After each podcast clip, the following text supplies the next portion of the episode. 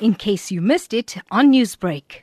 I was never called out to the Canelands area yesterday morning. Upon arrival, uh, we were met with the South African police and we were informed that there was a shooting that occurred at a tavern at about quarter to five in the morning. Members of the police and Reaction Unit South Africa uh, walked the uh, informal settlement and eventually located two bodies. They had sustained gunshot wounds to the neck and lower body. Paramedics were summoned to the scene and declared both victims deceased.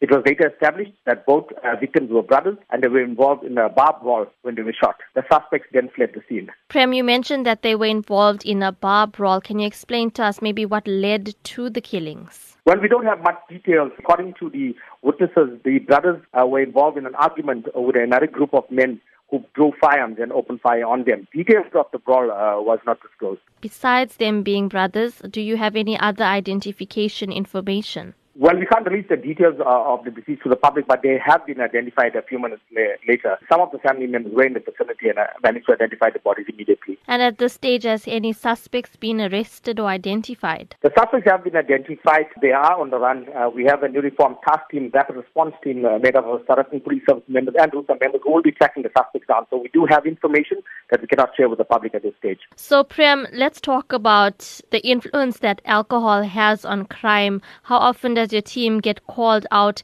in such situations? Well, the men were drinking. Witnesses informed that they were drinking from early hours of the morning. They had picked up at the bar and, and ordered drinks. Uh, reaction members are called out often to uh, bar brawls often to uh, to shootings uh, and disputes that emanate uh, at the bars. Uh, we have had meetings with the South African Police Service this week who indicated to us that they will be closing the bars and illegals should in, the vicinity of the Verulam area. Bars that will be opened past midnight and past 2 in the morning will be charged. A bartender or the owners will be arrested. So there is something being done about this situation.